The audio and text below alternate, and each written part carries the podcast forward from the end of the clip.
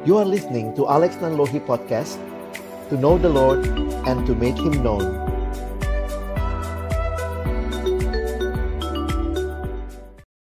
Mari tunduk kepala kita berdoa sebelum membaca merenungkan firman Tuhan.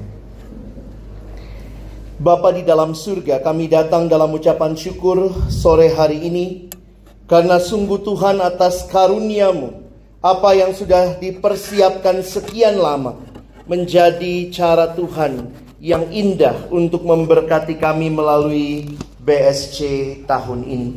Tuhan kami sungguh menyerahkan waktu ke depan ketika kami sama-sama akan membuka firman-Mu ya Tuhan.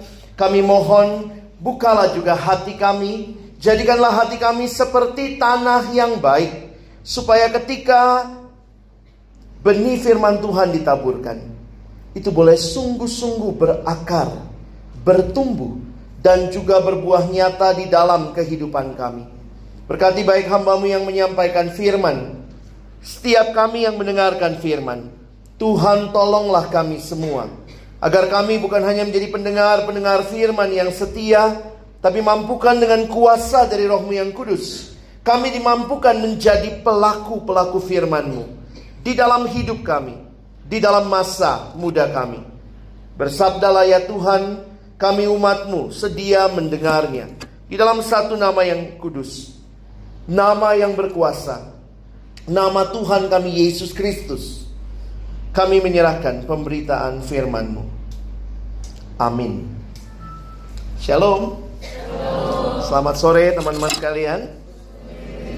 Saya bersyukur kepada Tuhan buat kesempatan boleh melayani di BSC tahun ini.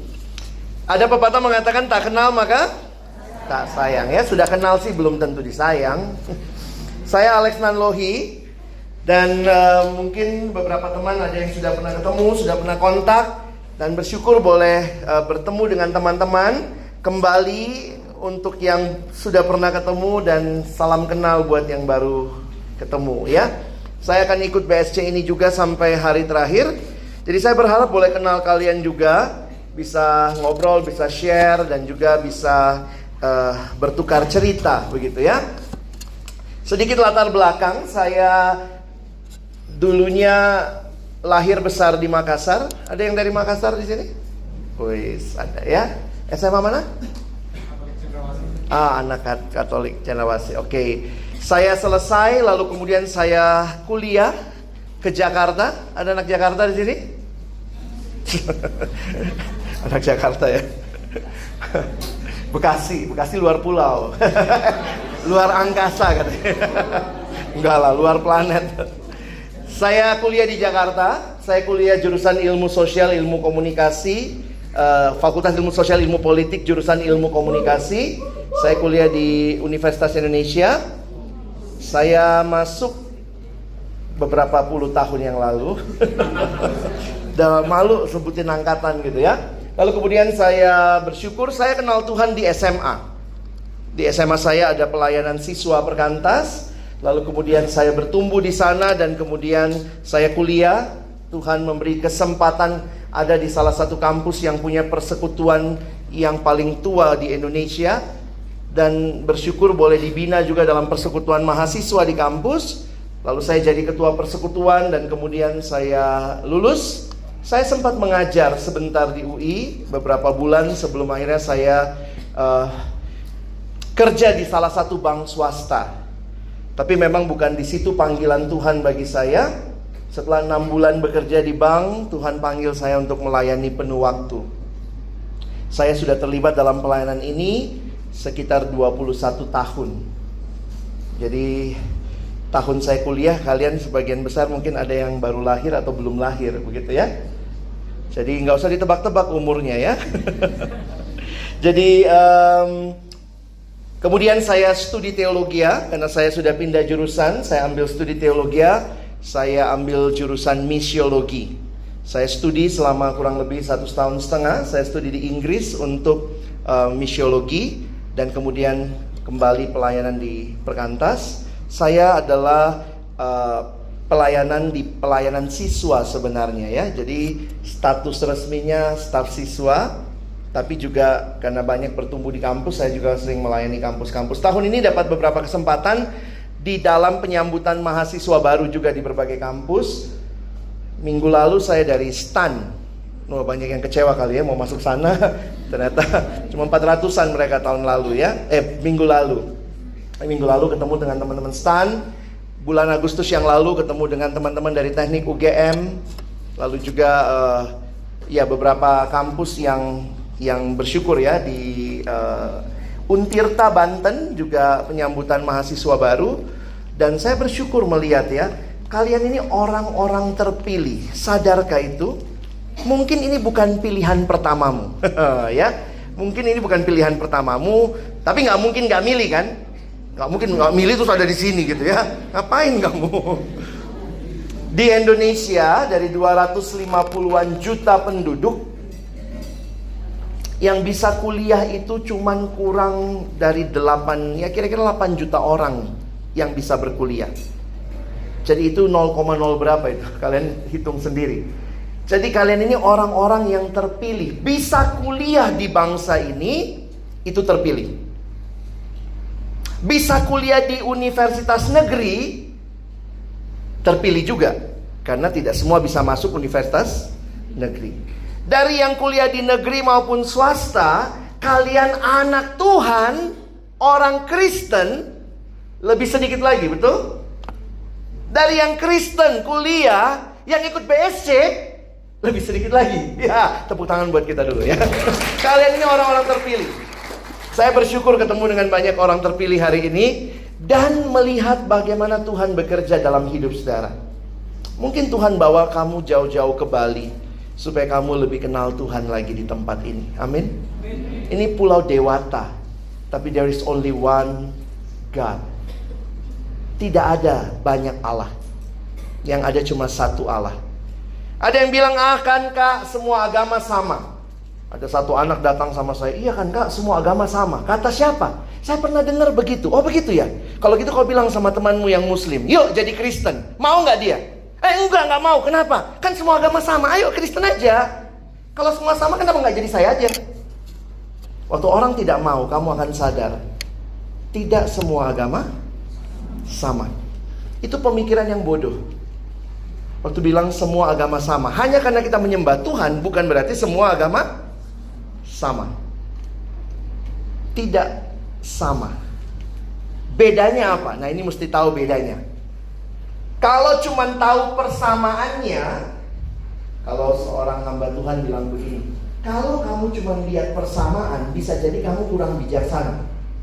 Mungkin itu yang terjadi sama Opung Darwin ya. Dia lihat monyet, ini sama, makin sama. Jadi kalau cuma lihat persamaan, ih jarinya lima juga, ya, wih matanya juga sama, kakinya ada, tangannya ada, opung langsung dia gitu ya, mungkin gitu ya. Makanya hamba Tuhan itu mengatakan orang yang bijaksana bukan hanya orang yang bisa lihat persamaan. Tapi yang bijaksana yaitu orang yang tahu perbedaan dan bisa menjelaskan perbedaan itu. Saya ulangi. Karena itu tesis saya sore hari ini. I want you to know what is Christianity, apa itu kekristenan, tapi bukan hanya tahu, kamu harus bisa menjelaskan apa yang membedakan kekristenan dengan yang lain. Jadi hari ini kita akan belajar. Mungkin kamu pikir what is the gospel? Ya ampun temanya kok kayak tema sekolah minggu. Apa itu Injil? Kalau ditanya apa itu Injil tuh kamu jawab Injil itu adalah kitab. Nah, bukan demikian ya. Saya akan coba mengajak teman-teman berpikir sebentar tentang what is the gospel dan kita akan coba melihat ini bukan hal yang baru, tapi saya jujur harus katakan begini. Tidak banyak orang Kristen sungguh-sungguh mengerti apa itu Injil.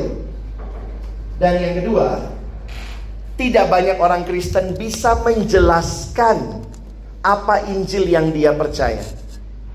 Karena itu tujuan kerinduan saya dalam sesi ini, kalian bukan cuma tahu apa itu, tapi selama camp ini, karena kita memilih tema yang menarik, Gospel Centered Life, teman-teman harus belajar terus mengimani, menghayati, dan akhirnya saya harap kita bisa menjelaskannya juga.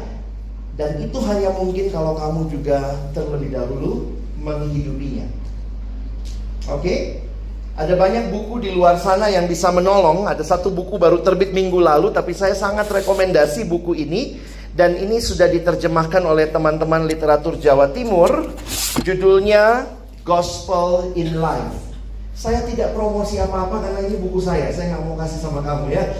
Jadi saya tidak akan uh, jualan di sini. Saya cuma ingin memperkenalkan. Kalau kamu mau tahu lebih dalam, ini salah satu buku yang menarik. Ini bahan PA sebenarnya, tapi lumayan tebal karena juga banyak bahan bacaannya. Ini titlenya Gospel in Life. Beberapa materi saya, saya ambil dari buku ini yang kami pakai di dalam beberapa pembinaan staff. Ya, jadi ini salah satu buku yang baik dan penting untuk ini sudah dalam bahasa Indonesia ya karena baru diterbitkan minggu lalu. Ini harganya katanya 50.000 harga Pulau Jawa sedikit nyebrang tambah 10 ribu kali sampai sini ya nggak tahu ongkosnya pokoknya karena kalian deket sama Surabaya saya pikir ini bisa didapat dengan harga 50 nanti ya jadi sangat berharap apa yang kita pelajari di sini kalian teruskan, kalian hidupi, kalian pahami, kalian bisa menjelaskannya. Kenapa? Karena saya pikir kekristenan adalah sebuah keyakinan yang sangat berbeda dengan apa yang sedang dunia sampaikan. Biasanya kalau naik pesawat, mungkin ada yang pernah naik pesawat ya, naik uh, pesawat terbang ya, bukan pesawat telepon ya. Jadi jangan kau naikin pesawat telepon. Kalau kalian naik pesawat, mau berapa puluh kali pun kalian sudah naik pesawat, mau berapa ratus kali pun kalian naik pesawat, mau ribuan kali sekalipun, biasanya tetap ada petunjuk cara menggunakan sabuk pengaman, lalu itu apa ya, pelampung gitu ya. Saya tadi pagi karena penerbangan jam 6 pagi, saya harus berangkat dari rumah jam 4 ya udah saya tidur aja. Jadi dia di situ peragaan saya tidur begitu ya. Itu bagi saya menariknya begini. Mau kita sudah berapa puluh kali naik pesawat, ribuan kali naik pesawat, kita nggak bisa bilang, tolong ya, pramugari saya sudah bosan dia itu, jangan lagi. Kenapa terus diberi pengarahan? Saya pikir dalam hidup ada hal-hal yang mungkin sangat basic. Bahkan kamu rasa saya sudah tahu. Bukan lagi di luar kepala, ini sudah di dalam kepala. Kalau di luar masih bisa hilang-hilang ya. Saya udah tahu banget bang, di dalam kepala. Tetapi perlu diulang untuk memberitahukan kepada kita bahwa sebenarnya betulkah yang kita pahami. Jadi ternyata saya waktu merenungkan itu iya juga ya. Nah ada satu pesawat pernah saya naiki bagus juga cara cara menyampaikannya. Mohon perhatian saudara, kami akan menunjukkan cara penggunaan sabuk pengaman, uh, masker oksigen dan juga baju pelampung. Terus dia tambahkan di belakang. Dan mungkin ini berbeda dengan pesawat lainnya. Wih, semua langsung perhatiin apa sih bedanya gitu ya. Tapi itu ternyata cara dia untuk menyampaikan. Nah, saya nggak usah bilang hari ini ya, ini mungkin berbeda dengan hal yang lain. Ini satu bagian yang teman-teman dan saya, saya pun bersyukur dapat tema ini, saya belajar lagi. Tuhan mempersiapkan saya juga untuk memahami tema yang penting ini hal yang unik satu kali naik pesawat ada anak waktu di dalam penerbangan terus dia bilang sama mamanya ya ini anak kecil balita ya. Saya harap kalian nggak begitu ya. Mama mama kapan kita pakai pelampungnya aduh itu geli banget itu. Tapi itulah ya anak kecil dengan spontan aja ngomong mama kapan kita pakai pelampungnya? Sementara beberapa penumpang sudah berdoa. Jadi jangan macam-macam ya Oke, teman-teman sekalian, kita akan mulai dengan bicara what is the gospel. Kalau ditanya apa itu Injil, apa itu gospel, kalian jawabnya apa? Kalau orang nanya, apa sih Injil itu? Kalian Kristen, katanya ada Injil. Apa sih Injil itu? Kabar baik. Nah, contohnya misalnya, kalau saya sedang memberitakan kabar baik, ya saya memberitakan Injil. Saya bilang gini, eh, baik bro. Ih, ada kabar ini luar biasa baik sekali kabarnya. Ih, kabarnya baik sekali loh. Luar biasa kabarnya. Tahu nggak? Kabar baik banget. Kabarnya indah banget. Orang goblok juga akan nanya apa? Apa isi kabarnya. Jadi jangan cuma bilang Injil itu kabar baik. Tapi isinya apa? Coba saya bawa kabar baik. Kalian bisa tentukan ini kabar baik atau tidak. Semua mahasiswa di Bali. Ah, kok di Bali ya? semua mahasiswa lah ya, ini semua mahasiswa dibebaskan uang kuliah semester depan. Kabar baik bukan? Yeay, tapi itu di Jakarta. Kabar baik buat kalian? Enggak. Kenapa? Karena itu hanya buat Jakarta. Jadi sebenarnya kalau saya perhatikan dunia pun sedang menawarkan kabar baik, tapi, tapi kabar baiknya dunia itu selalu sifatnya lokal. Iya kan? Lokal banget kabar baiknya. Misalnya nih kalau Natalan pergi ke mall, banyak kabar baik nggak? 50% off. Kabar baik? Kalau punya duit, mungkin kamu sepanjang tahun tunggu kamu ini ya buka diskon misalnya ya. Tunggu diskon begitu ada 50% off itu kabar baik. Tapi kalau nggak punya duit, lu mau on ke, lu mau off ke, nggak peduli. Jadi akhirnya saya jadi berpikir gini, teman-teman, ada nggak sih kabar yang sungguh-sungguh baik untuk semua orang? What is the gospel? Kita akan bicara kabar baik, tapi saya mau tidak membatasinya. Ini bukan kabar baik untuk kelompok tertentu. Ini kabar baik untuk semua orang. Dan waktu Alkitab berbicara kabar baik, Alkitab berbicara kabar baik yang tidak lokal, tidak untuk kalangan tertentu, tetapi untuk semua orang.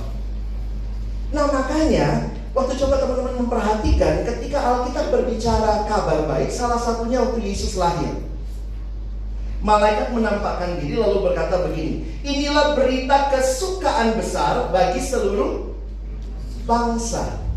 Tuhan Yesus itu kan nggak pernah datang ke dalam dunia hanya buat orang Kristen kan? Ada nggak Yesus datang ada tulisan Yesus turun dari surga gitu ya, terus ada tulisan di palungan, maaf untuk kalangan sendiri. Itu kita yang bikin. Jadi kadang-kadang kita membatasi Yesus itu hanya bagi kalangan kita. Kalau betul tidak semua agama sama, berarti ada satu yang benar. Setuju? Nah kalau ada satu yang benar, maka yang mana yang benar? Saya ingin kasih hints lagi. Saya bicara tentang satu agama, satu ajaran yang memberikan berita sukacita bagi seluruh bangsa, bukan hanya untuk kalangan tertentu.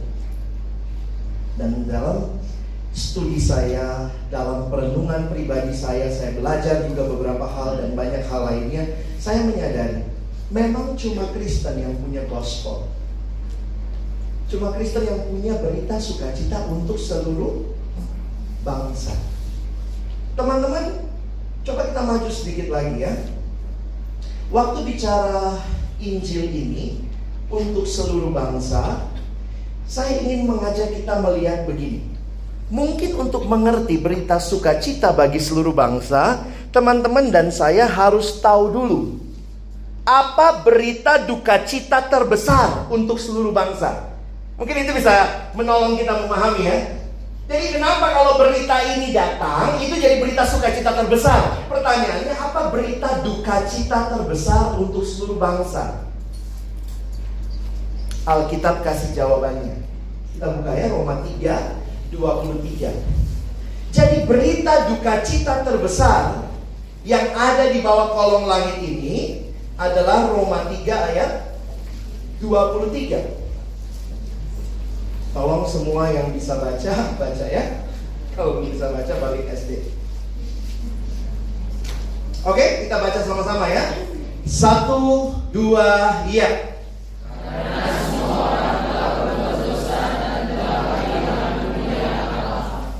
Kalau kalian lihat logika Paulus menulis kitab Roma, Paulus menulisnya di dalam pemahaman bagi orang non-Yahudi Orang non-Yahudi adalah bangsa-bangsa non-Yahudi ini, mereka tidak punya hukum Allah. Makanya Paulus bilang, kamu tidak punya hukum, kamu berdosa. Orang Yahudi, nanti lihat pasal 2 kitab Roma, yang punya hukum pun Paulus bilang, kamu juga berdosa. Jadi baik orang Yahudi maupun orang non-Yahudi yang punya hukum maupun yang tidak punya hukum, Paulus simpulkan mereka semua berdosa. Itulah Roma 3 ayat 23. Makanya kalimatnya apa? Karena semua orang telah berdosa dan telah kehilangan kemuliaan Allah. Jadi siapa yang berdosa? Semua orang. Tidak ada orang yang karena oh dia kaya, kayaknya nggak berdosa, nggak nggak bisa. Anak kecil aduh polos banget ini, dia pasti nggak berdosa. Tidak, kita mengatakan di dalam kelahiran pun seperti Daud berkata, di dalam dosa aku dikandung oleh ibu. Jadi dosa menjadi satu realitas seluruh umat manusia tanpa kecuali. Ada cerita satu kali ada pembimbingan habis KKR terus ada satu kakak rohani bimbing adiknya.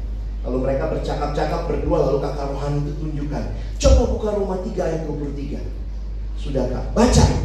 Lalu adik itu mulai membaca. Karena semua orang telah berbuat dosa dan telah kehilangan kemuliaan Allah. Terus kakak ini mau, mau menghayati. Coba ganti. Ganti semua orang dengan saya supaya adiknya lebih menghayati. Baca lagi, ganti semua orang dengan saya. Lalu adik itu mulai baca. Karena kakak telah berdosa dan telah kehilangan kemuliaan Allah. Ini beneran loh ceritanya ya. Ini kejadian benar dalam satu KKR habis itu terjadi begitu. Ini betul betul karena kakak telah berdosa. Memang lucu sih ya. Waktu saya dengerin juga ketawa ya. Saya bilang makanya harusnya kakak ini bilang apa? Ganti dengan namamu. Karena Alex telah berdosa kan lebih pas ya. Ganti dengan saya. Karena kakak telah berdosa. Dan waktu saya dengar hal ini, saya bilang ini kebenaran. Semua manusia berdosa. Tidak ada satupun dia kakak KTB, bukan kakak KTB gitu ya.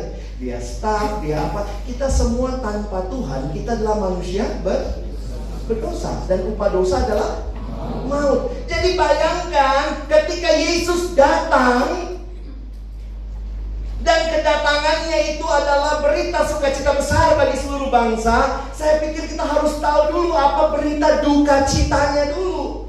Supaya waktu Yesus datang kita tahu dialah berita sukacita besar.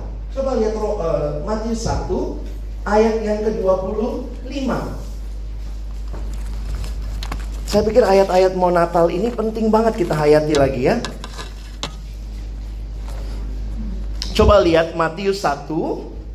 Kita lihatnya ayat yang ke-20 satunya dulu deh, 21 aja ya, sorry.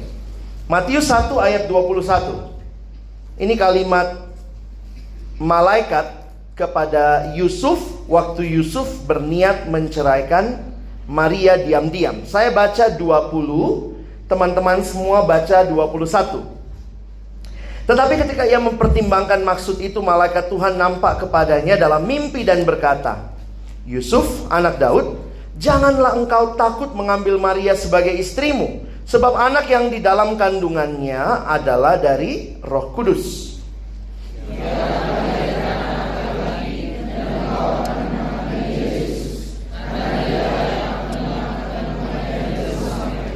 Ini satu kebenaran bahwa Yesus datang untuk menyelamatkan manusia dari dosa. Kalau seluruh manusia berdosa, maka kedatangan Yesus harusnya menjadi berita sukacita besar.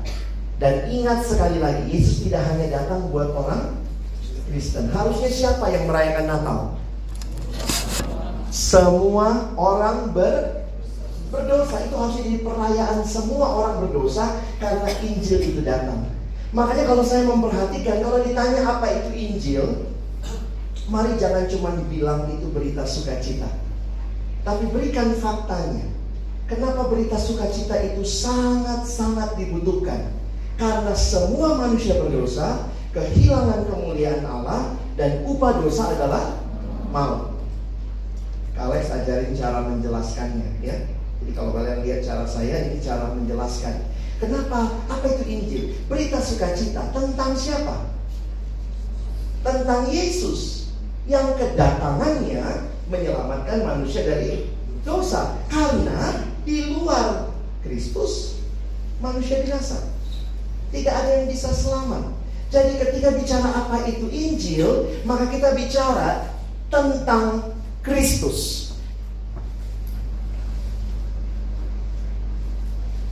Sekarang saya masuk hal kedua sebelum saya masuk ke slide saya ya.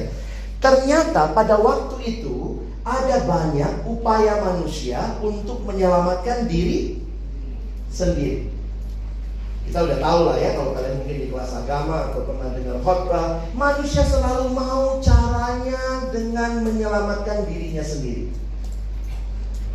Kalau manusia bisa selamatkan diri sendiri, ini tesis saya ya, kalau manusia bisa selamatkan dirinya sendiri, ngapain Yesus datang? Jadi sebenarnya Yesus datang itu menampar kita yang merasa bisa datang ke surga sendiri.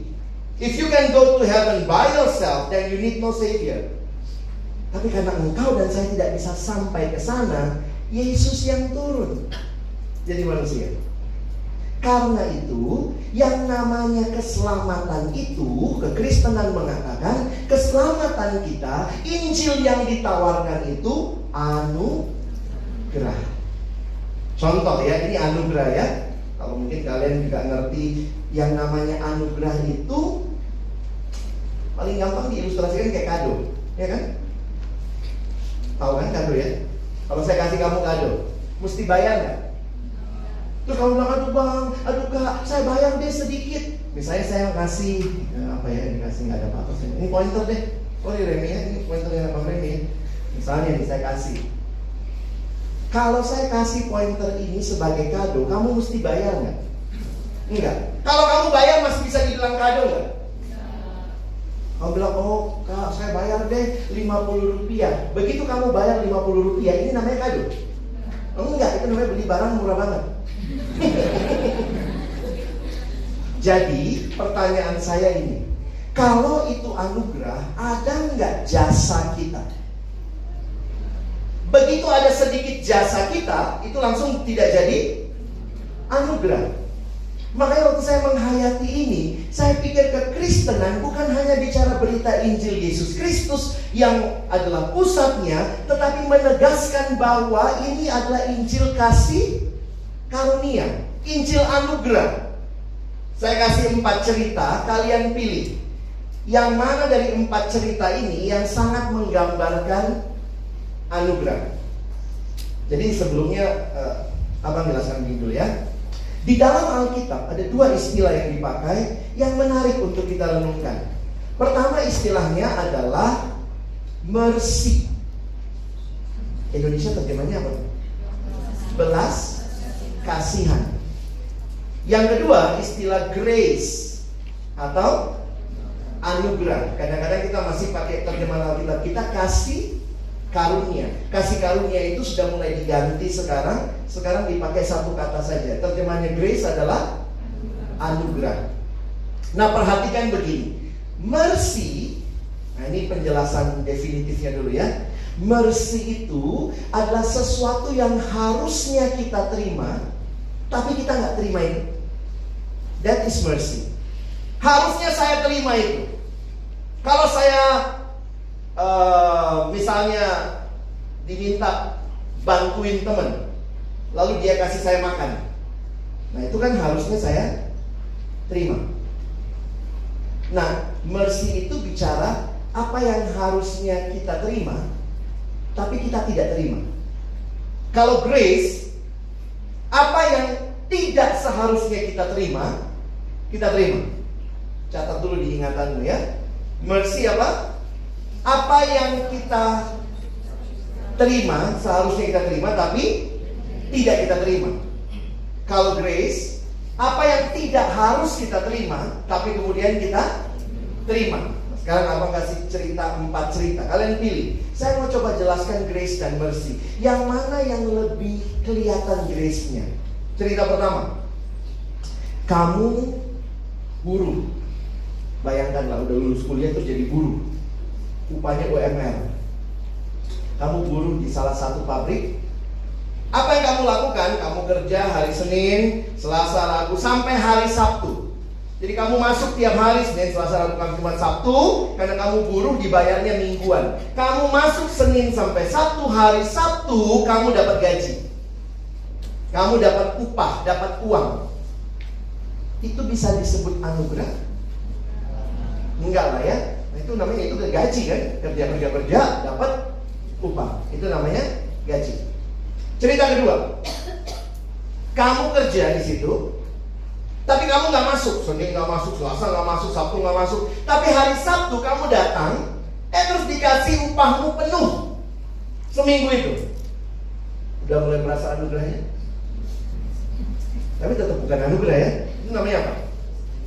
Magabut, makan gaji buta, kagak kerja, dapat gaji. Cerita ketiga, kamu nggak kerja di situ, Boro-boro kerja di situ. Kamu nggak kerja di situ. Kamu nggak kerja di situ, malah kamu coba pelajari bagaimana gerak-gerik orang di kantor itu, di, di pabrik itu, dan kamu merampok pabrik itu. Oh, begitu bilang merampok, beberapa senyum-senyum ya. Mau senangnya rampok ya. Rampok hati. Hati-hati di camp-camp ini banyak rampok hati ya. Nah, kamu rampok, kamu rampok, kamu ambil semua uang yang ada di brankas, kamu begitu lihai, kamu ambil semua ya. Memang sayangnya kamu tetap anak milenial. Lihat kamera, selfie kamu di situ.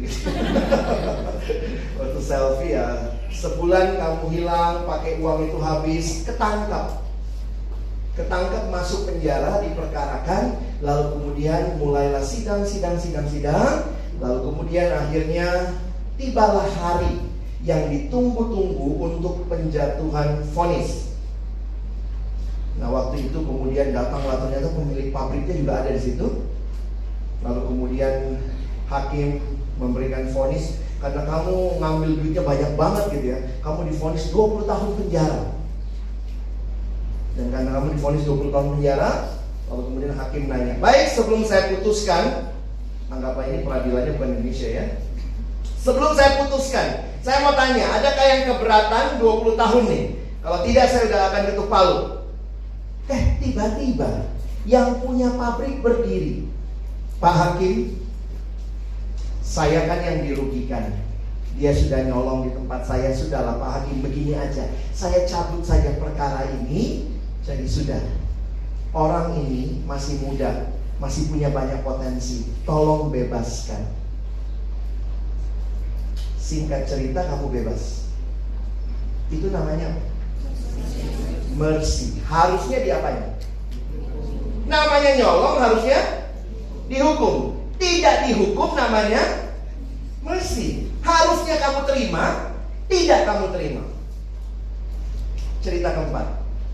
Persis kayak cerita ketiga kamu nggak kerja di situ, kamu ngerampok, ngerampoknya banyak banget, kamu sempet selfie, gitu ya. Terus kemudian kamu habiskan uang itu, kamu ketangkap. Di sidangnya pun sama. Sidangnya kamu juga sudah ikutin semua, pas vonis mau dijatuhkan juga sama. Jadi ceritanya persis sama, sampai ketika kamu mau dijatuhkan vonis, berdirilah yang punya pabrik dia bilang Pak Hakim jangan, semua persis sama dan kamu dibebaskan oleh Hakim. Oke lah, ini orang dibebaskan. Sampai cerita itu sama. Lalu Tiba-tiba yang punya pabrik bilang begini, Pak Hakim, kalau ada notaris di sini langsung aja bikin akte. Akte apa? Semua pabrik saya, saya kasih sama dia. Itu namanya apa? Logis ya ceritanya? Enggak ya? Saya waktu cerita begini sama anak SD, mereka ngomongnya apa? Wow, Tadi juga kamu mungkin mau ngomong gitu ya. Wow. Makanya when we talk about grace, you never talk about grace just as it is. Hanya sebagai grace. Sehingga penulis selalu mengatakan amazing grace. Tapi itu yang Tuhan kasih sama kita, betul? Kita berdosa tidak dihukum aja udah luar biasa, benar nggak? Tapi kemudian engkau dan saya yang tidak dihukum itu Tuhan angkat Semua miliknya jadi milik kita That is grace Makanya saya setiap kali nyanyi lagu itu saya sangat terharu Show us your mercy and grace Bring us to your holy place. Itu lagu yang mau menyatakan, ya kita ini orang-orang yang, jadi waktu bicara anugerah, pertama tidak ada sedikit pun andil kita, dan itu tidak layak kita terima. Kita harusnya dihukum Tuhan, itu yang paling pas. Makanya kalau orang bilang, Bang, kenapa Tuhan begini? Harusnya Tuhan adil dong. Kalau adil kau dihukum. Itu keadilan Tuhan karena kita kita cuma berdosa. Tapi kita bukan hanya tidak dihukum, kita dibebaskan dari hukuman that is mercy, but at the same time Tuhan memberikan anugerahnya. Kamu dan saya diangkat jadi anak. Maka orang kalau ngerti Injil ini, hidupmu pasti berubah.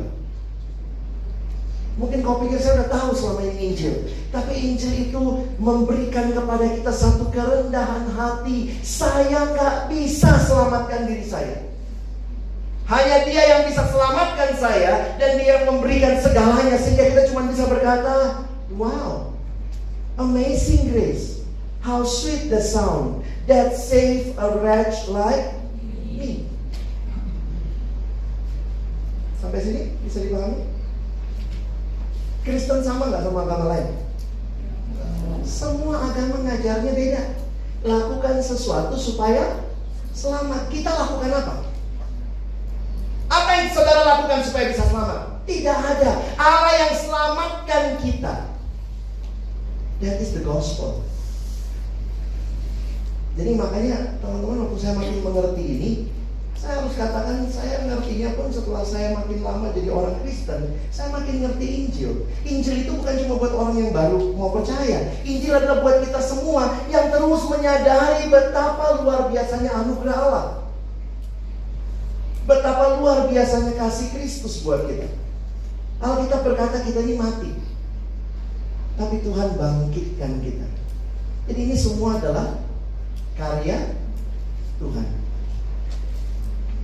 Semua agama mengajarkan lakukan sesuatu, berbuat baik supaya selamat. Kristen tidak. Injil kita bukan Injil perbuatan baik, tapi Injil kasih karunia Tuhan Yesus. Beda ya? Nah, kalau nanti yang di kelas saya saya jelaskan lagi besok, tapi saya kasih hintsnya. Karena banyak anak baru di sini ya. Saya pikir kalian mesti ngerti dulu konsep dasarnya. Sebelum saya masuk ke slide, kalau udah di slide udah gampang sih. Kalian bisa copy slide saya. Tapi saya ingin menjelaskan begini. Lalu di mana letaknya perbuatan baik? Jangan juga kita salah ngerti. Lalu kalau anugerah Allah seolah-olah kita jadi hidup sembarangan. Di mana letaknya anugerah Allah? Di mana letaknya perbuatan baik? Perbuatan baik bagi kekristenan beda sama agama lain. Agama-agama lain mengatakan perbuatan baik adalah syarat untuk keselamatan. Karena Injil mereka adalah Injil lakukan, lakukan, lakukan. Jadi semua agama ngakunya punya Injil. Injil kita bukan apa yang kita lakukan, tapi apa yang Allah lakukan bagi kita. Jadi kekristenan menetapkan atau menempatkan perbuatan baik bukan syarat keselamatan, tetapi perbuatan baik sebagai respon keselamatan. Jadi kekristenan bicara perbuatan baik, oh bicara, very serious. Tapi itu bukan syarat untuk selamat. Itu respon karena sudah selamat. Saya kasih ilustrasi lagi biar bisa dipahami ya. Kalau kamu tinggal di rumah, anggaplah misalnya kamu tinggal di rumah nih sama papa sama mama, nah pulang atau mungkin pagi-pagi kamu bangun, kamu nyapu, kamu bersihin tempat tidurmu, kamu bantu di dapur, kamu ngepel, mungkin kalau ada mobil kamu cuci mobil, kamu lakukan itu semua. Coba Kak Alex tanya, kamu lakukan itu supaya jadi anak atau karena kamu anak? Hah? Supaya jadi anak atau karena kamu anak? Karena anak ya. Jadi kamu nggak ada yang habis beres-beres rumah bikin proposal, papa mama, terima saya sebagai anak. Pasti papa mama bilang ini anak gila. Nah, nah, logika ya, logika banget kan? Sekarang saya tanya, kalau begitu, kenapa kau saat teduh? Kenapa rajin persekutuan? Kenapa harus ikut PMK? Kenapa harus ikut KTB? Itu supaya selamat? Bukan, itu karena justru sudah selamat. Orang yang selamat responnya itu. Jadi ada yang bilang, tapi mau nggak? Saya sudah selamat, tapi saya nggak mau ikut ini, nggak mau ikut itu. Saya nanya, lu selamat nggak? Kalau kamu anak, jangan jadi anak kurang ajar, kira-kira gitu kan? Kenapa maksud saya? Karena saya masih dengar nih, Kalex masih dengar. Ini sorry to say ya, kita Kristen, tapi kita ngajarnya nggak beda sama bulan bintang itu. Saya lihat guru sekolah minggu ngajar begini. Kaget juga saya, ini guru sekolah minggu loh. Jadi bayangkan, banyak guru sekolah minggu tidak mengajarkan in, Injil. Yang diajarkan Injil perbuatan baik. Dia bilang, adik-adik, untuk jadi anak Tuhan kita harus rajin sekolah minggu, harus rajin baca Alkitab, harus berbuat baik, harus hormat sama papa mama, tidak pukul teman, tidak ludahin guru sekolah minggu, kira-kira gitu ya tidak ludahi guru sekolah minggu, rajin ibadah, supaya jadi anak Tuhan. Benar nggak teologi ini? Nah, yuk, kamu udah bisa ngajar sekolah minggu sekarang. Loh, tapi banyak guru sekolah minggu begitu. Mau jadi anak Tuhan, jadi syaratnya jadi anak Tuhan adalah lakukan ini. Satu, dua, tiga, empat. Seolah-olah kalau kamu lakukan semua ini, kamu akan jadi anak Tuhan. Loh, kalau begitu itu bukan Injil, ini pengajaran musola. Kalau minggu sono, Bedanya apa? Nah ini yang kadang-kadang kita nggak bisa jelasin. Gimana cara jadi anak Tuhan? You know your Christianity? Kamu tahu berkristenanmu? Sekarang jelaskan sama saya. Gimana cara jadi anak Tuhan?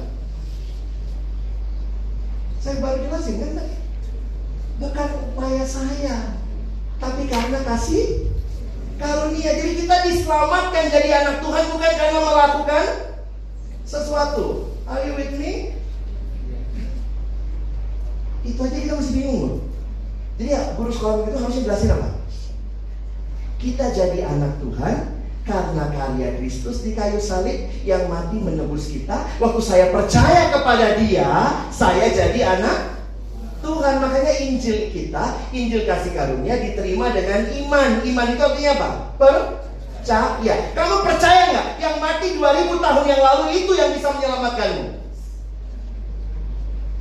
Jadi keselamatan kita bukan melakukan sesuatu, tapi percaya pada karya Kristus. Itulah luar biasanya. Ada yang bilang, hah? Segitu doang bang? Iya. Percaya, selamat. Udah. Gampang bukan? Mau yang sulit? Ini itulah luar biasa manusia. Dikasih gampang yang sulit. Kalau di Jakarta ada pepatah begini, Beneran nih toilet nggak bayar. Kenapa? Nggak mungkin pipis di Jakarta nggak bayar. Pipis di tempat umum tuh bayar. Jadi begitu ada pipis yang gratis, hah? Gue bayar deh biar ada rasanya. Nah? Kita, kita itu udah diselamatkan oleh Tuhan gratis. Tapi kita masih merasa I need to pay something. That is not the gospel. The gospel you don't need to pay anything. It's already paid by Jesus. Kalau Yesus aja udah bayar lunas, masa kau bayar lagi? Saya tambahin dong. Tuhan Yesus bilang, ih gila, simpan dompetnya. Puji kali aku lihat dompetnya. Tidak ada isinya sombongnya. Luar biasa juga. Tapi itu realita kita loh. Makanya saya mau mengatakan banyak orang Kristen tidak menghayati in, Injil. Semua agama, nah kalian lihat penjelasan saya, saya coba jelaskan secara logis saja. Semua agama selalu mengajarkan doing, doing, doing baru dapat status. Action, action, action, action, lalu dapat dapat status. Kristen kembali, dapat status dulu, baru action. Jadi agama itu selalu bilang begini, gimana cara jadi agama X? Lakukan satu, dua, tiga, empat, baru kamu disebut X. Kristen nggak gitu? Tuhan bilang kamu X. Dia selamatkan kita. Karena kamu X, lakukan. Yang mana yang lebih logis? Kalian lebih suka Injil mana? Suka merepotkan diri. Aduh bang, saya mau tambah sedikit lah. Yesus kurang deh kematiannya. Kurang ajar banget kita ya. Logika sederhana kamu rajin ke kampus makanya jadi mahasiswa kampus itu anggaplah misalnya Udayana ya kamu rajin ke Udayana makanya kamu jadi mahasiswa Udayana Atau kamu diterima jadi mahasiswa Udayana makanya rajin ke kampus? Jawab. Hah? Apa dulu? Status dulu. Statusnya dulu baru rajin ke kampus. Baru actionnya. Kalau kamu mahasiswa nggak rajin ke kampus, kamu mahasiswa kurang aja. Nah, maksud saya? Orang akan lihat kamu mahasiswa, lalu lihat dia ke kampus nggak? Tapi tidak semua yang rajin ke kampus adalah mahasiswa. Ada loh yang lebih rajin dari kamu? Satpam. Hari Minggu kamu libur dia masuk. Dia lebih rajin ke kampus tapi bukan mahasiswa. Saya pikir logikanya jelas. Kita tidak bicara mulai dari action lalu dapat status, tapi mulai dari status dan status itu adalah kasih karunia. Tuhan yang kasih. Kita gak ada yang pernah daftar kok jadi anak lu dong. Tuhan bilang kamu anakku. Kita langsung? Wow. Kita bilang Tuhan kemarin kan saya ikut menyalibkan Yesus. Dah saya ampuni. Hah? Diampuni? Sekarang jadi anak? Wow. Maka ada yang bilang, Kristen gampang banget ya. Menjadi Kristen itu gratis. Tapi bukan gratisan. Siapa yang bayar semua harganya? Yesus. Kita harusnya dihukum. Tapi kita dapat mercy. Kita tidak dihukum. Siapa yang dihukum? Yesus. Jadi waktu saya merenungkan kekristenan, saya harus dengan rendah hati berkata, Tuhan, ini beda. The gospel is very different dengan apa yang dicari dalam dunia. Makanya kalau dunia bilang, lakukan ini, lakukan itu. Saya bilang, itu bukan gospel, itu nambah beban. Kalau gospel itu berita sukacita. Ada yang datang selamatkan saya. That is the gospel. Siapa? Mau ngajar kalau ini? Semuanya banyak guru-guru. Guru-guru pakai cinta pakai sekalian itu. Karena pengajarannya begitu. Adik-adik, untuk jadi anak Tuhan, kita harus rajin ini, rajin ini, rajin ini, rajin ini, dan tambah sholat pun kita tuh. Kok cara ngajarnya begitu? Harusnya ngajarnya gimana? Karya Kristus di kayu salib menjadikan setiap yang percaya kepadanya jadi anak Tuhan. Nah, bisa jelasin nggak? Itu yang kita itu yang uh, Kales tadi bilang. Kadang-kadang kita tahu tapi nggak bisa jelasin. Nah saya berharap kita bisa menjelaskan iman kita setelah ini. Saya bukan menyelamatkan diri. Perhatikan semua kata keselamatan di Alkitab Perjanjian Baru, khususnya dalam kaitan dengan keselamatan diri kita, itu selalu pakai kata pasif. Diselamatkan, dibenarkan, dikuduskan. Jadi bukan Alex membenarkan dirinya, Alex menyelamatkan dirinya. Saya bukan juru selamat, saya yang diselamatin. Jadi kalau kamu masih berusaha jadi juru selamat, saya sembah kau lama-lama. Kau juga ikut. Cuma satu juru selamat kita. Enak nggak? Kau mau aku sembah? Nggak mau ya? Saya juga nggak mau. Nggak rela saya. Oke, abang sampai sini dulu. Ada pertanyaan nggak? Bisa dipahami? Jadi mungkin kamu bingung ya, selama ini saya Kristen apa apa ya? Soalnya saya ketemu nih, ya, saya ketemu adik KTP saya. Terus dia bilang gini, ini sudah KTP nih, udah jalan KTP. Lalu kemudian satu waktu dia datang terlambat, KTP datang telat. Jadi waktu dia datang telat, terus dia bilang gini, e, kami KTP jam 8, janjian di kampus, rumahnya memang jauh. Dia datang jam 9 sambil lari-lari, aduh sorry aku telat gitu ya, lari gitu terus saya kenapa terlambat?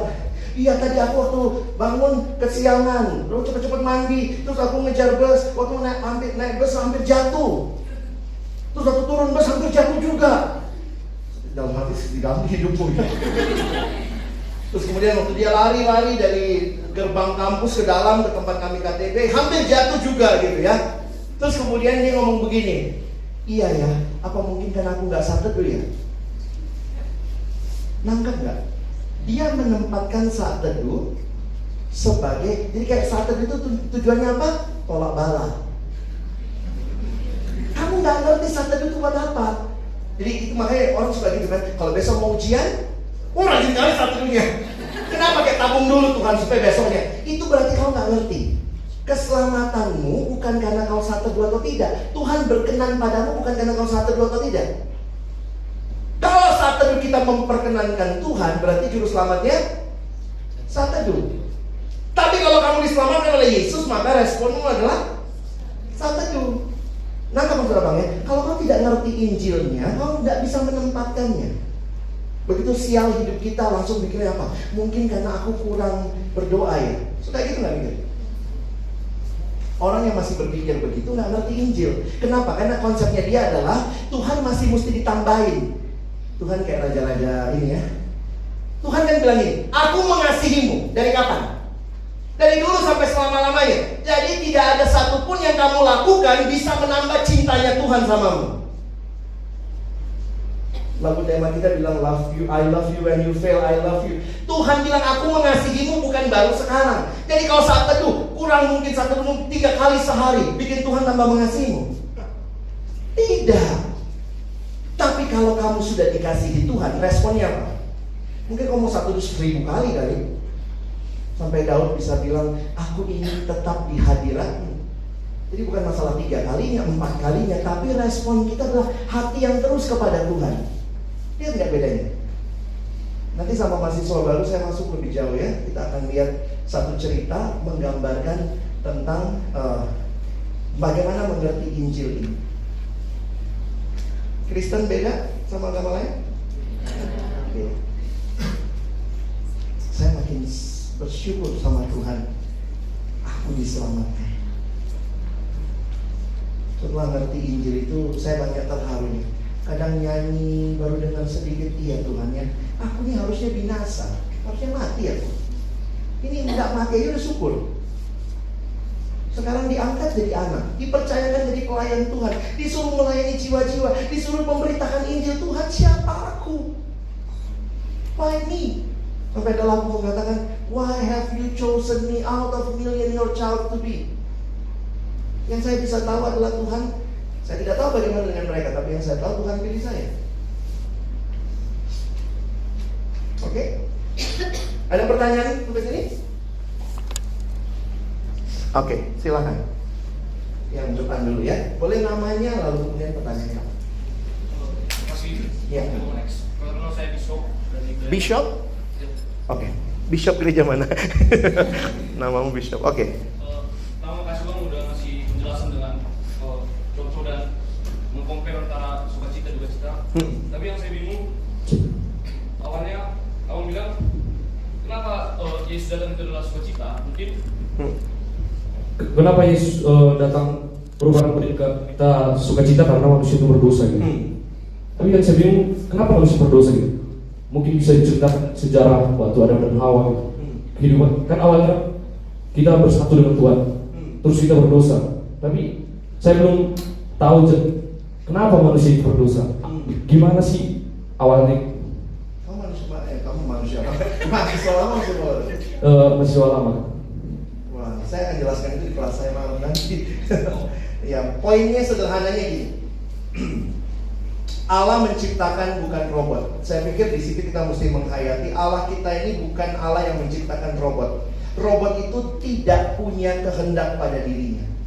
Allah menciptakan manusia yang adalah saya pakai istilah teologis namanya created being. Perhatikan dua istilah ini. Created menunjukkan manusia itu sangat tergantung kepada yang mencipta. Tapi karena being dia pribadi yang bebas.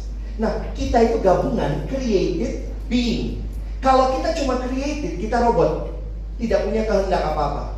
Kalau kita cuma being, being saja itu berarti kita pribadi yang sangat bebas. Tapi di dalam teologi ya, kita mengertinya bahwa Allah menciptakan created being.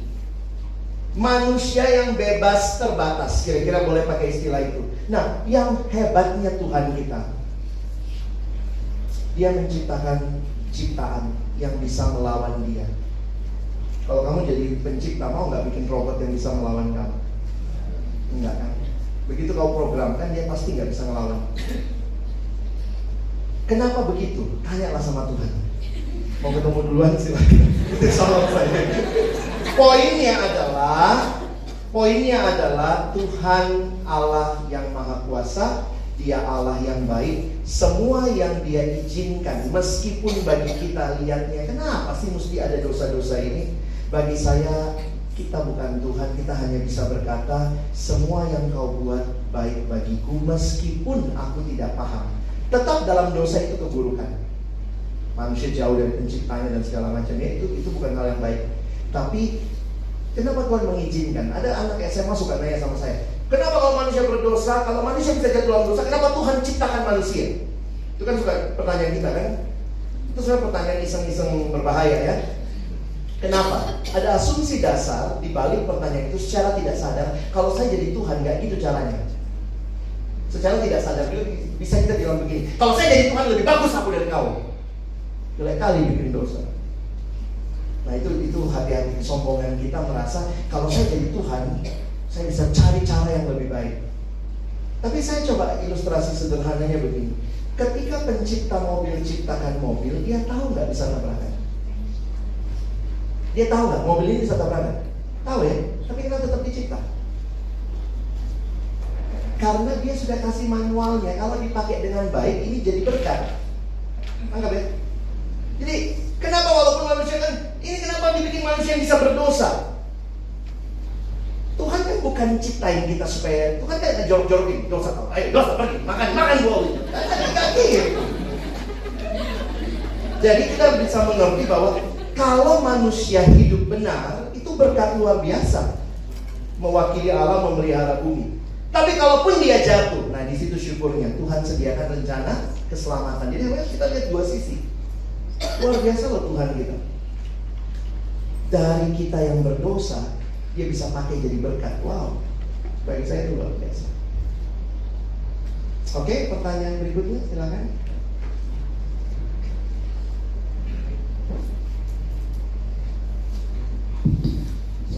Halo. Namanya siapa? Ya, halo Mike. Ya. Uh, aku dari Udayana. Ya. Hmm, Lukas tadi. Eh, siapa nama? Philo Father. Panggilannya Philo? Oke. Uh, semua yang lewat situ tadi katakan saya sangat setuju Hmm. karena saya itu tipe orangnya yang kalau melakukan sesuatu kalau tidak dengan sesuai dengan hati saya saya tidak akan melakukannya termasuk ke gereja karena saya tahu berkat anugerah yang terbesar yang dikasih Tuhan pada saya Hmm.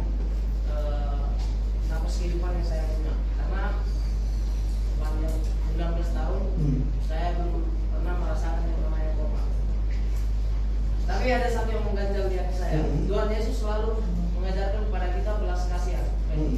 kasihlah Eh, apakah de- waktu Bang Alex tadi ber- berkata ya saya setuju agama kita itu kita kita sudah mempunyai status baru melakukan sesuatu sebagai status tersebut Hmm. mendukung status itu tapi mengganjal pikiran saya kenapa Bang Alex eh, tadi nampaknya sedikit agak Hmm. mengandung rasis Hmm. apakah itu Tuhan Rasis? ya menyinggung agama lain gitu Oke. Uh, apakah itu tidak akan mengganggu sikap kita nanti untuk berbuat kepada mereka Uh, Mhm. dan apakah uh, Tuhan akan senang dengan apa yang kita katakan itu terima kasih Saya kurang paham kalau dianggap rasis. Saya hanya memberikan perbandingan. Perbandingan mau menunjukkan begini bahwa semua agama ngajarin keselamatan. Kristen itu bedanya apa? Jadi kalau saya sih melihatnya kalau saya rasis saya jelek-jelekin agamanya. Saya lagi bicara, saya nggak, makanya saya tidak menilai ya. Saya hanya mengatakan bahwa setelah saya pelajari, perhatikan kalimat saya tadi. Waktu saya pelajari dalam perjalanan iman saya, saya melihat hanya Kristen yang pengajarannya macam begini. Semua agama mengajarkan manusia cari Allah. Kristen mengajarkan Allah cari manusia. Kalau saya bicara lebih bebas, mungkin saya bisa bilang begini. Silahkan kalian yang sedang berpikir, inilah agama yang kamu mau. Tapi sepanjang pengetahuan dan pengalaman saya, saya hanya menemukan dalam Kristen yang pengajarannya seperti ini. Jadi saya bukan bilang gini, nggak boleh apa agama lain jelek, hancur. Saya hanya mengatakan bahwa setelah saya pelajari, saya ngelihat cuma Kristen yang ajarannya begini. Gitu. Jadi Nah, yang rasis itu kalau kita bilang orang lain jelek apa segala macam. Ada ada kebaikan dalam agama lain? Banyak. Tapi mereka menempatkan kebaikan syarat keselamatan. Kita punya kebaikan dan kita tempatkan sebagai respon keselamatan. Jadi kadang-kadang kita mesti bisa terbuka melihat uh, karena gini loh, kalian lagi dalam masa-masa melihat banyak hal yang sama. Itu yang saya mulai di awal. Kalau kamu cuma lihat persamaan, mahasiswa sekarang demo lihat persamaan, terus demonya juga dia nggak tahu lagi demonya apa gitu ya. Ikut demo apa? Demo masak bang, gitu kan. Jadi kalau saya ngelihatnya kita mesti bisa memahami dan coba bisa menjelaskan. Kenapa? Karena ada satu waktu nanti ada mungkin orang yang bilang, kenapa kok nggak jadi agama aja? Kenapa mesti agamamu? Nah di situ saya pikir kita harusnya bisa melihat bahwa semua agama, jadi gini, bukan cuma Kristen loh yang bicara keselamatan, keselamatan dunia akhirat juga itu agama M juga menyebutkan. Tapi apa bedanya sama kita? Kira-kira begitu. Gitu kali ya? Oke. Satu lagi. Oke, okay, time out. Lima tiba-tiba time out gimana tuh? Bahkan lima tiba-tiba time out deh. Silakan. Ya. Selamat malam Kak Alex. Malam. Satu, oke. Okay. Di umur yang sekarang kita masih dalam gencar-gencarnya mencari jati mencari apa kesama sama yang lain hmm. atau apa yang aku berbuat. Hmm. Pertanyaan saya itu adalah untuk apa saya dibuat? Hmm.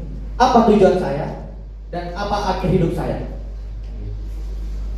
Kalau kamu mau tahu, saya suka bilang gini, ini gunanya apa? Ini namanya apa? Mikrofon. Gunanya apa? Mengeraskan suara. Tahu dari mana? Itu itu gitu ya. Eh, Alex pakai gitu mengeraskan suara. Sebenarnya bersyukur sekarang kalau beli benda elektronik itu selalu disertai buku panduannya. Walaupun sekarang bisa dicari di YouTube juga ya. Nah, yang menarik adalah siapa yang ngeluarin buku panduannya? Pembuatnya, penciptanya. Jadi saya tahu ini gunanya apa waktu saya tanya pembuatnya, saya baca buku manualnya. Seandainya misalnya ini apa? Oh, buat gatal. Ah, kok buat gatal? Iya, kalau gatal gini. Apakah Mike mencapai tujuannya dicipta? Tidak, karena buku manualnya bilang bukan begitu pemakaiannya. Kalau mau tahu untuk apa kamu dicipta, dibuat, rajin-rajin baca buku manualnya. Ini dari pencipta. Dia kasih tahu why you are here, why you need to be here, where are you going. Nah, ini bukunya. Jadi buat saya itu pertanyaan penting. Tiga hal penting dalam hidup harus kamu jawab. Pertanyaan berkaitan dengan past, present, dan future. Saya dari mana? Where did I come from? Ngapain saya di sini? Itu present dan mau ke mana hidup saya? Kalau kamu bisa jawab tiga pertanyaan ini dari perspektif pencipta, you will survive. Tapi kalau kamu tidak bisa menjawab ini karena kamu mungkin tidak malas baca Alkitab, tidak mau dengar firman Tuhan, makanya saya kaget juga gitu ya. Ada remaja yang datang sama saya, Kak Alex, halo apa kabar, kenalan gitu. Kakak apa? Uh, kakak Pisces ya? Kok nanya begitu? Enggak, saya Alex. Kenapa deh? Saya bilang saya Capricorn. Oh, ya ini kan ikutin permainannya dia. Kan saya banyak melayani SMA. Capricorn. Oh iya, tapi saya kayaknya kurang cocok loh kak sama Capricorn. Jadi lihat, hidupnya di, di, bergantung kepada bintang. Hati-hati tuh. Saya ikut portal berita di internet, kaget juga sekarang ada itunya ya Pagi-pagi misalnya uh, peruntungan Anda Pisces hari ini. Kok saya pikir luar biasa ya manusia itu selalu mau tahu why am I here. But why you're not spending time with your creator every day he want to meet you in the Bible. Baca kitab suci. Itu bukan itu bukan kalimat-kalimat manisnya aja. Ada yang tanya, bang, saya bingung mau ke mana. Tuhan mau apa dalam hidup saya? Sekarang masih suka gitu kan, makanya kalau Kristen ya. Bang, Tuhan mau apa? Banyak yang DM saya. Apa yang Tuhan mau sih dalam hidup saya? Apa sih yang Tuhan mau? Saya bilang, kau rajin baca Alkitab enggak? Nah itulah bang masalahnya. Hmm? Mau tahu Tuhan mau apa, tapi tidak kasih waktu. Tuhan bicara apa? Jadi sebenarnya siapa Tuhannya? Nah itu yang kadang-kadang saya pikir, kita nggak fair. We live a life, tapi sebenarnya kita yang jadi segala-galanya. Nah saya harap mungkin pemahaman Injil ini makin fokuskan kalian ya Oke, kita harus selesai nampaknya. Jadi mungkin yang lain yang tanya kita bisa makan nanti ya. E, semua yang saya bicarakan ada di slide saya. Sedikit saya kasih kutipan kali ya. Um, ada seorang bisa balik ke slide sebentar.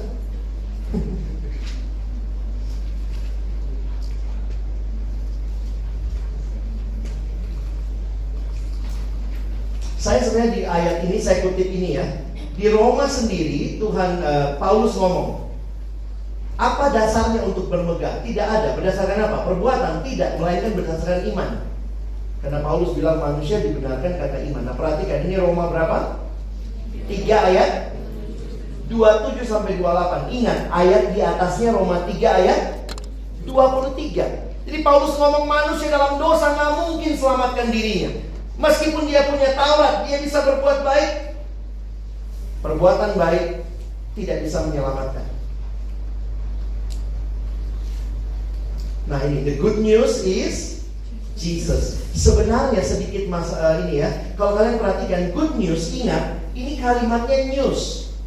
Perhatikan sebentar teman-teman. Sebenarnya kata gospel atau bahasa Yunani-nya evangelion Good news itu dari kebiasaan. Jadi Paulus bukan ciptakan istilah baru. Paulus ambil istilah pada masa itu. Kalau Romawi perang, ini lagi perang nih. Begitu mereka perang, misalnya menang nih peperangan, maka ada satu orang yang lari dari medan perang membawa kabar sukacita.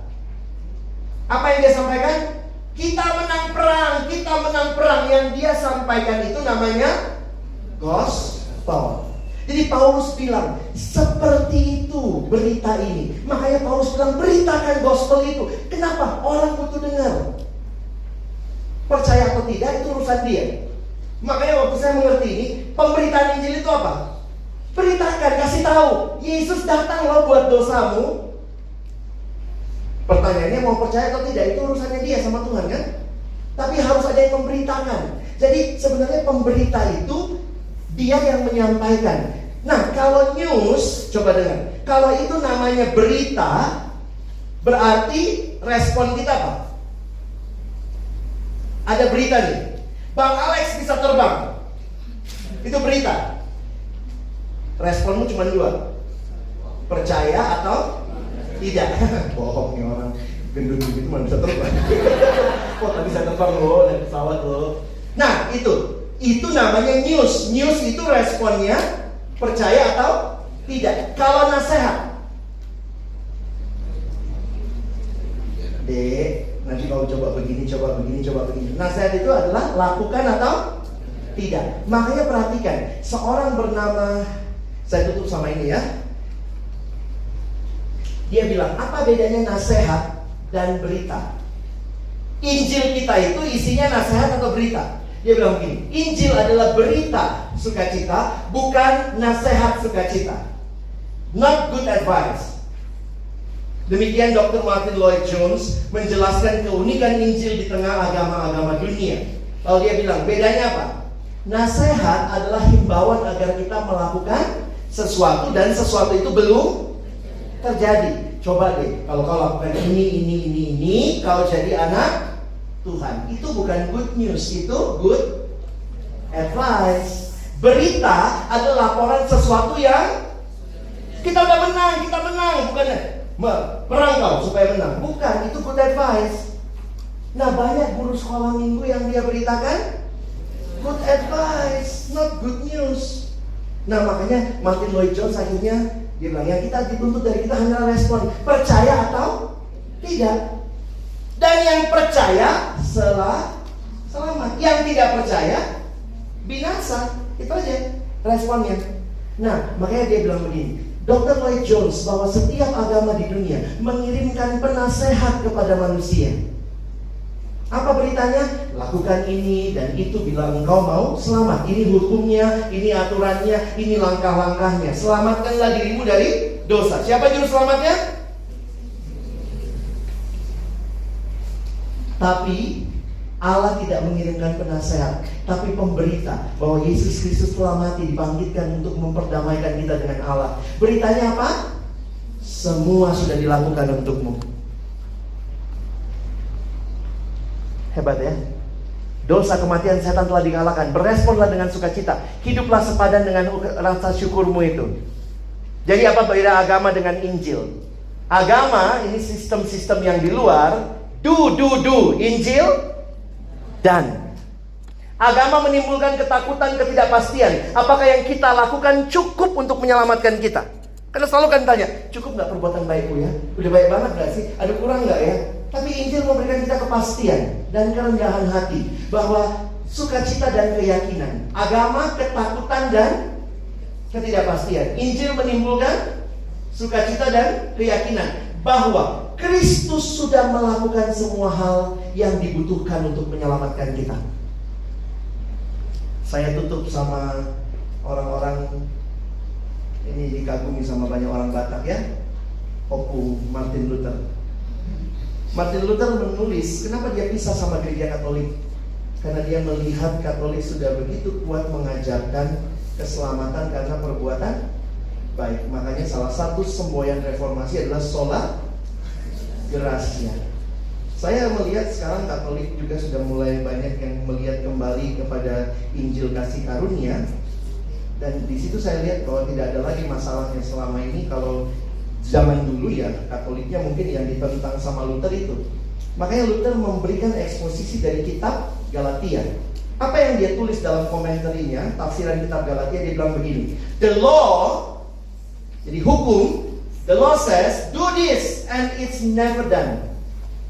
Tapi grace says, believe this and everything is already done. Jadi saya harap kalian bisa paham ini slide penutup saya. Sebelah kiri namanya apa? Good advice. Sebelah kanan? Good news. What is the gospel? The gospel is good news, not good advice. And the focus is Jesus. Stop jadi juru selamatmu. Percaya sungguh-sungguh pada Yesus dan hidupi keselamatan itu. Begitu urutannya. Jangan dibolak-balik ya.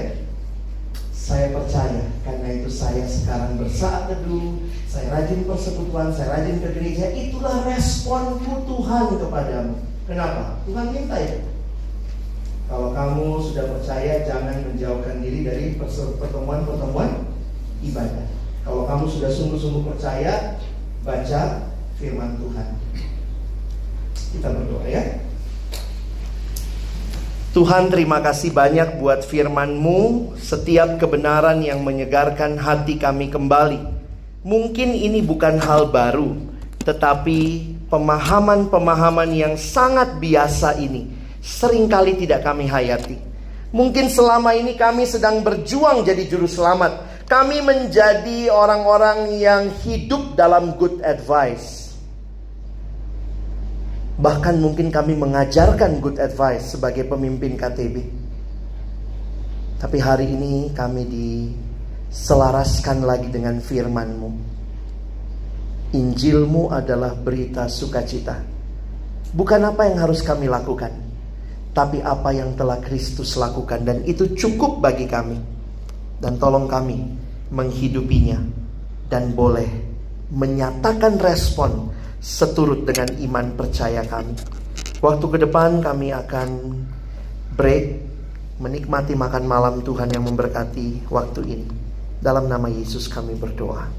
Amin.